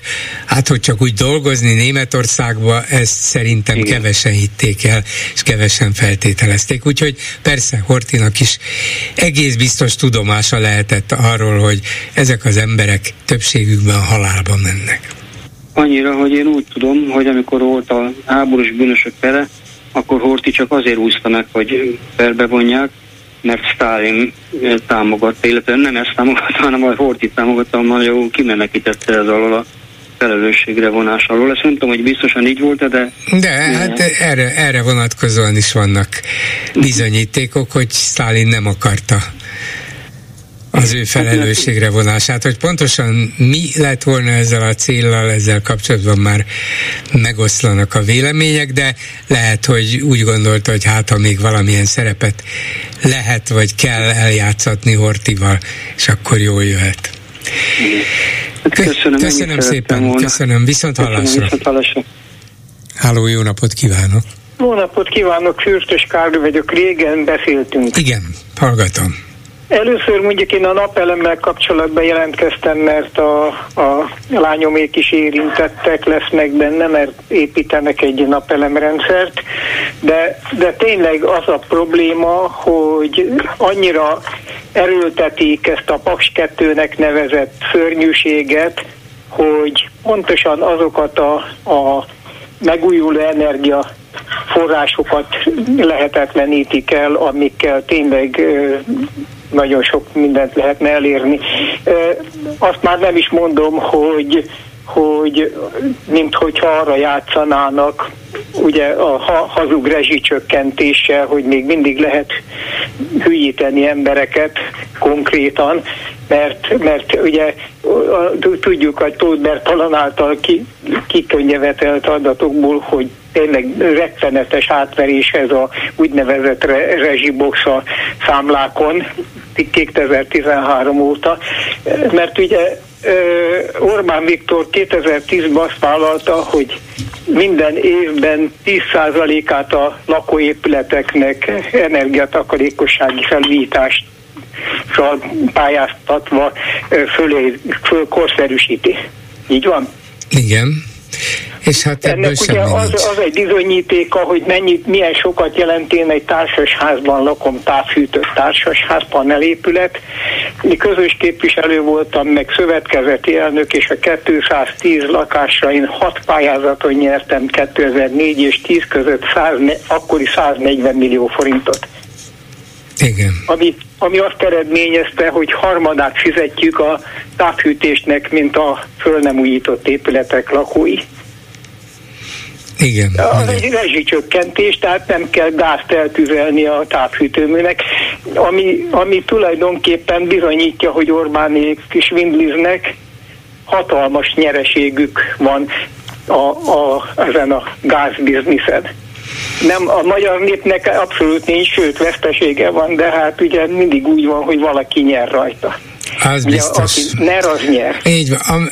Van, egy, van valaki, aki veszít, és van, aki nyer, ez így szokott lenni. Hát igen, és mindig tudjuk, hogy, hogy, hogy ki nyer, mint valamikor a fociban mondták, hogy 22-en játszák, és a németek nyernek. Ez most úgy van, hogy, hogy 10 millióan játsza, és, és mindig a, a NER nyer. Igen, sajnos. Na, de a másik a, a nyugdíjjal kapcsolatosan is. Ugye 2010-ig a ö, svájci indexálással, sőt ugye 2006-tól Gyurcsány Ferenc elindított egy, egy nyugdíj kompenzációs rendszert a, a, a legalacsonyabb nyugdíjak, meg a legrégebb óta nyugdíjban levőknek a, a illetményét javítani.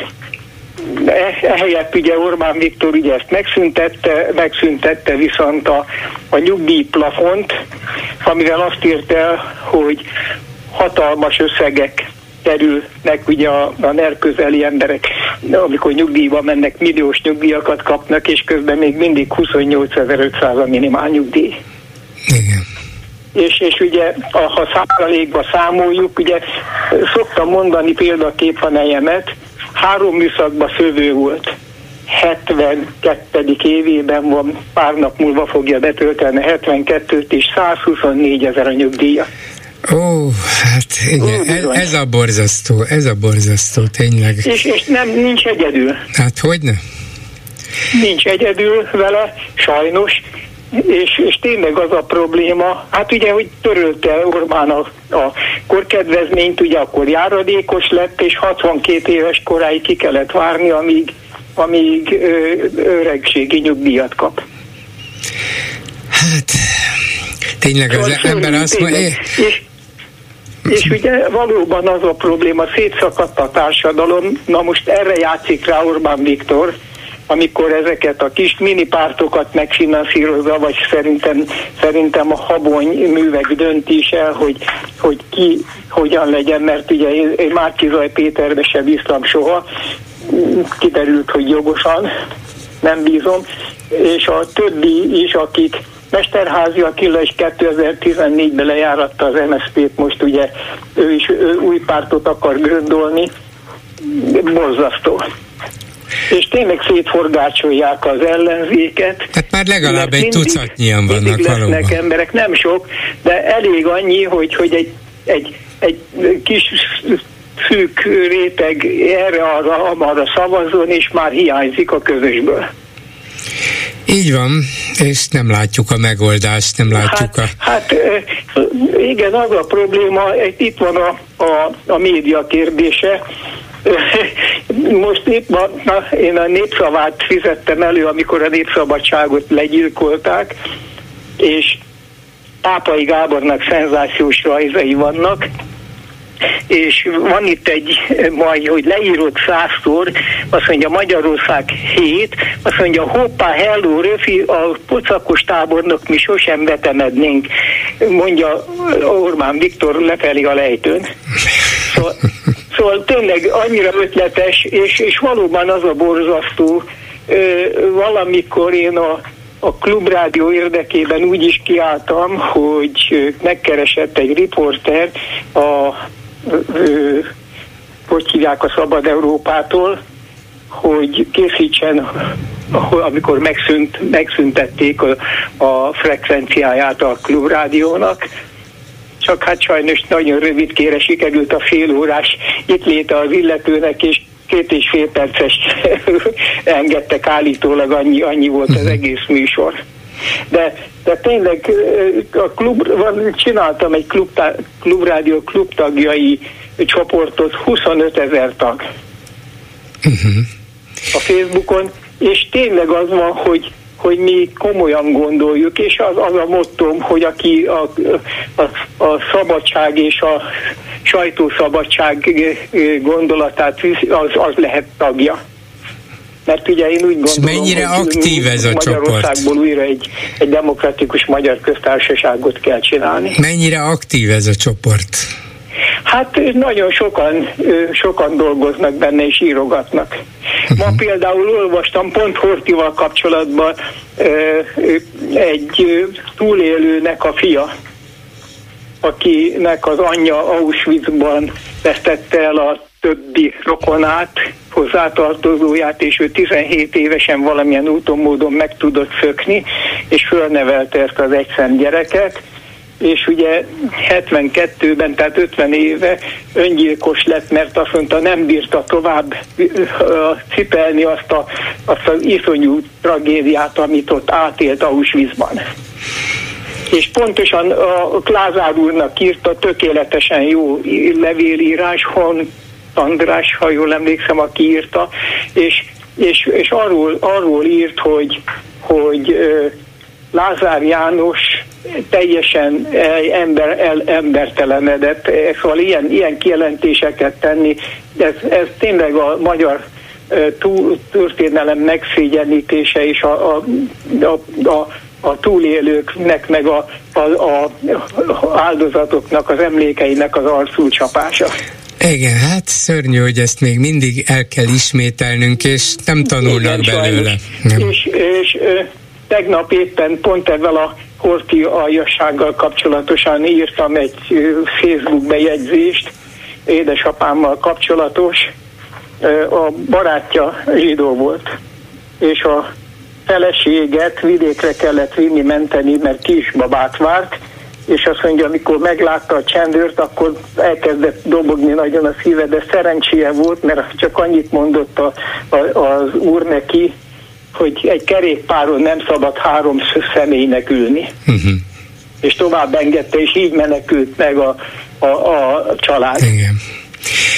Hát ez az, hogy szörnyű történeteket tudnak Ajaj, szóval sokan, és... Azt is, hogy mondtam, hogy apám a, ugye megjárta a Donkanyart. Két nagybátyám maradt ott, akik munkaszolgálatosok voltak, ugye a Jányi Gusztáv idézőjelbe téve jó voltából, amikor, amikor tényleg a magyar emberekkel szembe követtek el gyalázatot, mert ugye értelmetlen volt nekik oda menni, abszolút értelmetlen, és azt mondja, amit, amikor megszórták őket ugye az úgynevezett Stalin orgonával, hát azt, azt túlélni, ő, tényleg az utolsó pillanatban tudott meglépni.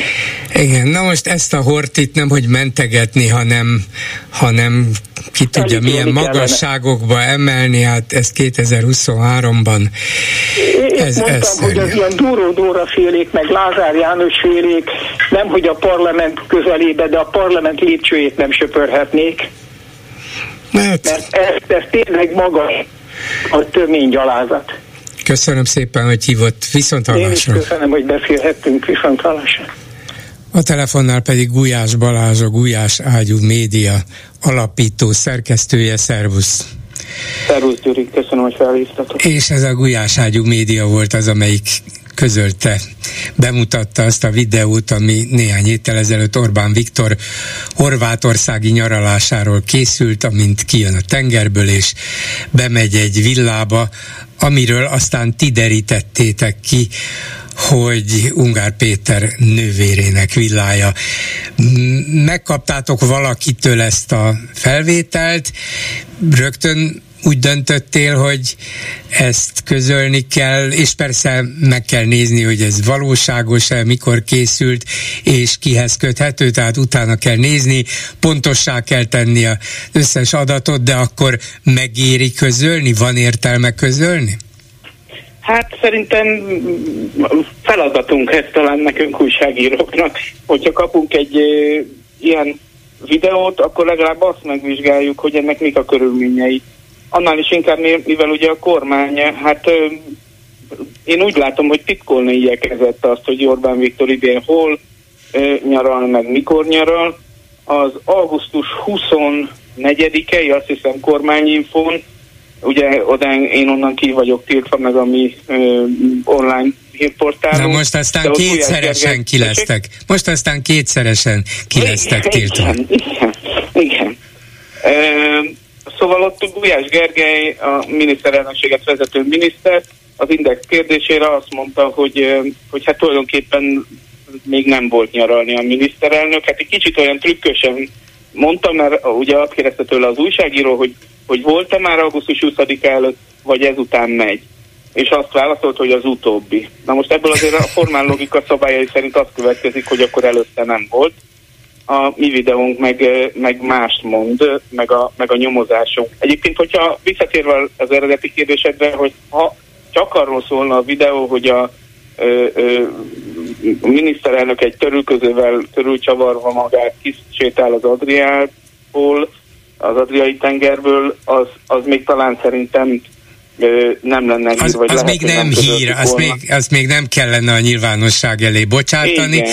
de így, hogy tudjuk, hogy hát nem is volt nyaralni, majd csak, ma, majd csak menni fog, Igen. de ezek szerint mégis, és akkor még akkor már tudtátok attól, akitől kaptátok ezt a felvételt, hogy kinek a villájába mehetett, vagy ezt csak nem, később derítettétek ki?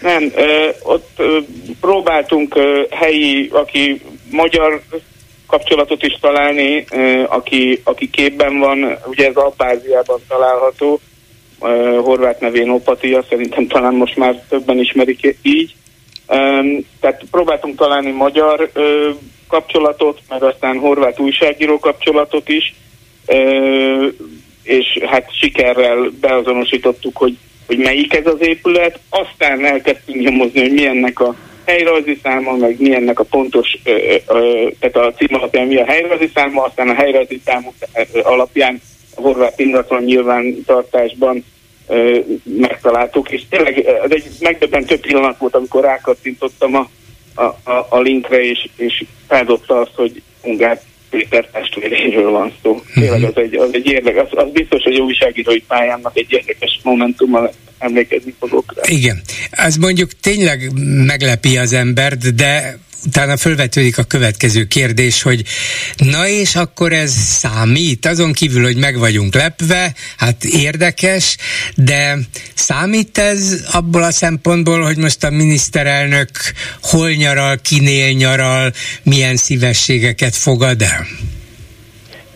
Szerintem egyrészt amiatt számít, hogy, hogy azért például van egy barátom, aki az Európai Unióban dolgozik, sima tisztviselő, tehát nem, nem egy politikus, nem egy, nem egy nem tudom magasrangú valaki ott, és ő elmondta nekem most ennek az esetnek, meg a cikknek a kapcsán, hogy azt hiszem, hogy talán öt nap alatt be kell jelenteniük minden 50, minden, kivétel nélkül minden 50 eurónál magasabb értékű ajándékot, amit, vagy juttatás, vagy bármit, amit kapnak.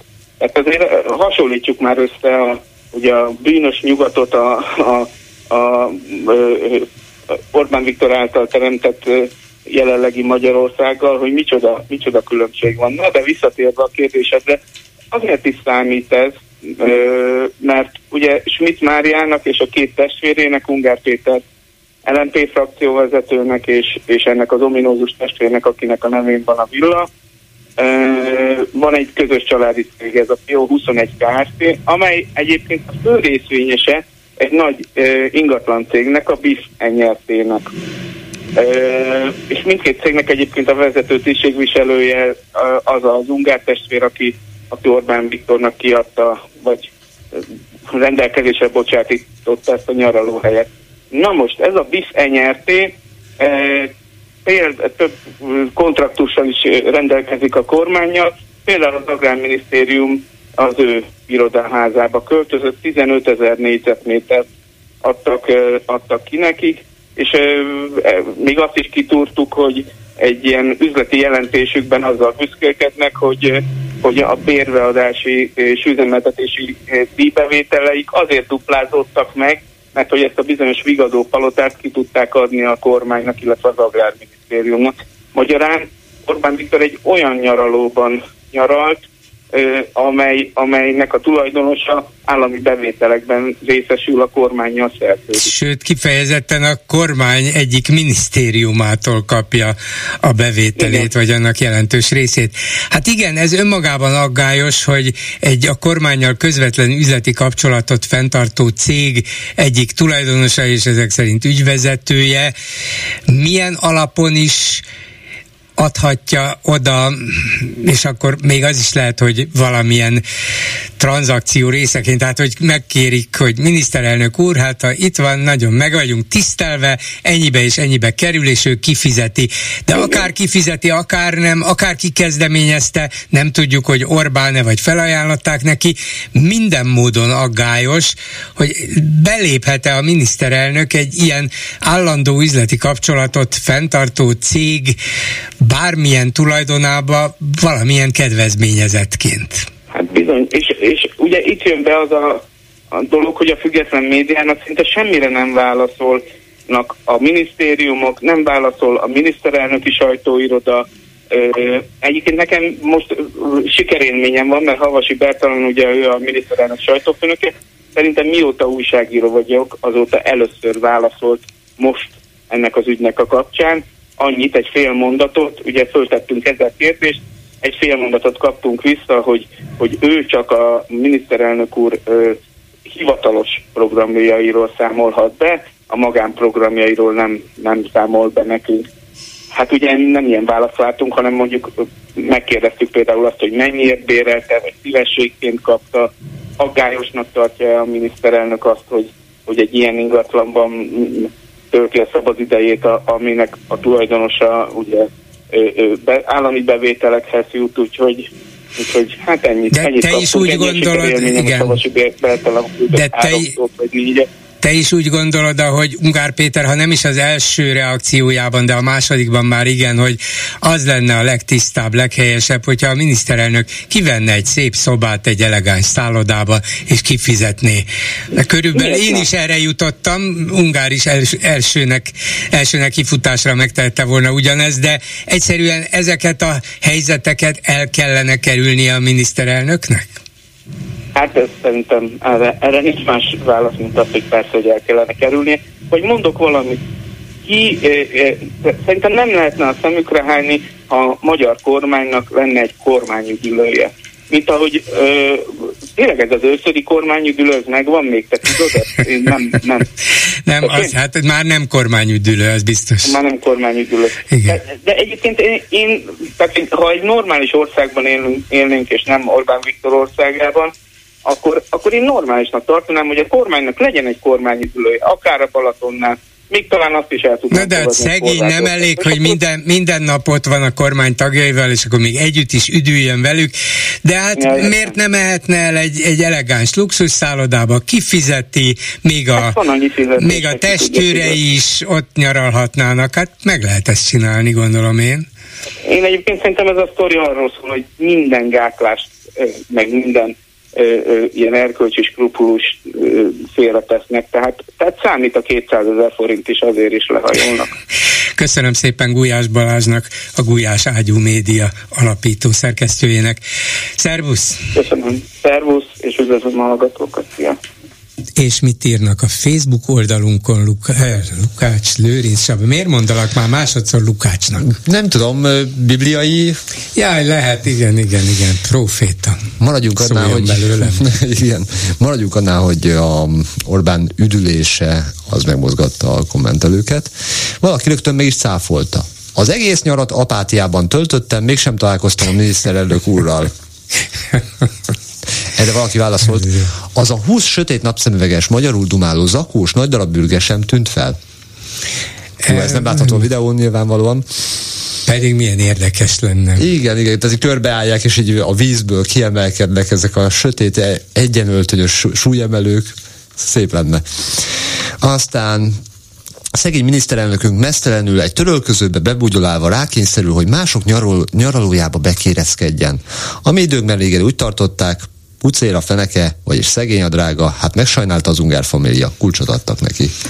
De valamiért a magyar társadalomban ez sem vált ki semmilyen visszhangot. Néhányan persze nyilván kommentelnek, és megvan a véleményük, de többiek meg azt mondják, hát miért nem mehetne szegény miniszterelnök oda, hova akar? Hát a barátai vannak, hát miért ne fogadhatná el a meghívást? Na hát, hogy ez már egyszerűen nem jut el az inger küszöbig. Ezt tudom még elképzelni. De miért nem? Nem tudom, sokért nem adnám, ha tudnám rá a választ. Ennyi lett volna a komment szekció. Köszönöm szépen, ezzel a megbeszéljük a mai műsorra véget ért. Készítésében közreműködött Zsidai Péter, Lőrinc Csaba, Erdei Tünde, Leocki Miriam és Csorba László. Bolgár Györgyöt hallották, viszont hallásra a jövő héten. Most pedig jön az Esti Gyors. Esti Gyors, a hírek háttere. Jó estét kívánok, Selmec János vagyok, ez itt az Esti Gyors, a szerkesztő Helskovics Eszter. Kedves Vona úr, hát miért kell az amúgy sem túl méretes ellenzéki szavazó tábort tovább osztani, csak nem a Fidesz szekerét tetszik tolni? Tehette fel a kérdést a kormánykritikus választó, ám joggal nevezhetjük őt fanyalgónak, hiszen a népszerű tévhit ellenére, miszerint szükségtelenül sok ellenzéki pártot tartunk fenn közpénzen, a valóságban sokkal, de sokkal több ellenzéki pártra van szükség. A második reformkor pártá alakulásával immár négy formáció, a vonapárt párt mellett a Jobbik, a Jakab Péter féle néppártján, illetve MZP Mindenki Magyarország a néppártja küzd az igazi konzervatív jobboldali párt pozíció pozíciójáért és a kiábrándult fideszesek megszólításáért. Bár utóbbiakat, azaz a kiábrándult fideszeseket név szerint ismerjük, sajnálhatjuk, hogy Pálinkás József és Gémesi György pártjai már nincsenek értük játékban, és mindenképpen szükség van még egy új, igazán keményen true konzervatív és nemzeti formációra, ami az antali örökséget folytatva megszólítja Jeszenszki Gézát és betölti a Fidesz által szabadon hagyott konzervatív teret, melynek létét mi sem bizonyítja jobban, mint hogy a tavalyi választáson alig több mint 3 millió 300 ezeren szavaztak jobboldali pártokra.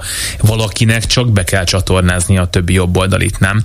A miniszterelnök horvátországi nyaralása felszínre hozta azt a termékeny vitát, miszerint lehet-e hiteles ellenzéki politikus az, akinek Schmidt Mária az édesanyja, illetve beszólhat-e neked a Fideszes családod miatt valaki, aki még a negyedik Orbán kormány alatt is egy minisztériumban dolgozott. Mivel Fidesz bérencezni és apák fiúkozni olyasmi, ami a haza és az ellenzék üdvét egyszerre szolgálja, az efféle filozófiai kérdések megvitatását érdemes lenne azzal fokozni, hogy Orbán Viktor tanácsadóinak családjának, katonatársainak, orvosainak és közeli barátainak gyermekei mind pártokat alapítanak. Ehhez ugyan nem feltétel, de ajánlott tengerparti családi villával rendelkezni, és lehetőleg nem Horvátországban, hát ha a főnök egyszer megunja az Adriát. Bár a Fidesznek már minden mindegy, úgyhogy Szijjátó Péter simán a kamarában mondhatta, hogy vendégmunkásokra van szükség. Orbán Viktornál azért továbbra sem tudja senki szigorú bartal kimondani, hogy nem akarunk migráns gettót, és persze a mi hazánkot sem kell fél féltenni a hátrányos helyzetű csoportok utálatát illetően. Az identitását kereső Jobbik naponta kiad egy közleményt migráns munkások és lakosságcsere témában, ma pedig a Demokratikus Koalíció is a vendégmunkások tömeges betelepítésének veszélyeiről tartott sajtótájékoztatót. Mivel egy kis gyűlölködés mindig jól esik a reggeli kávé mellé, mindenképpen szükség lenne még egy bevándorlás ellenes pátra, ami egyszerűen növelni az ellenzék sokszínűségét és segítene a választóknak megkülönböztetni őket Orbán Viktortól. A diktatúra tombolásának 13. évében is szükség lehet némi vidámságra, és lássuk be, a két farkú kutyapárt ehhez már nem elég vicces. A társadalmakat lefoglalja a Fidesz szekerének tolása, valamint a korrupció üldözése és az önkormányzati munka, a többiek pedig amúgy sem voltak elég viccesek soha, és az ő idejük is elmegy arra, hogy megépítik 200 ezer forintból azokat a buszmegállókat, amiket az államnak 5 millióból sem sikerült. A demokratikus ellenzékieknek szükségük van egy tényleg vicces vízpátra, már csak azért is, hogy a sok kacagás mellett majd legyen kire fogni az újabb kétharmadot. Senki se hallgasson tehát azokra, akik szerint kevesebb ellenzéki pátra van szükség, előre vonák, jakabok, márkizajok, szanyik és mesterházik, előre névtelen hősök ti mind, alapítsatok pártokat, alkossatok remek műveket. Esti gyors, a hírek háttere.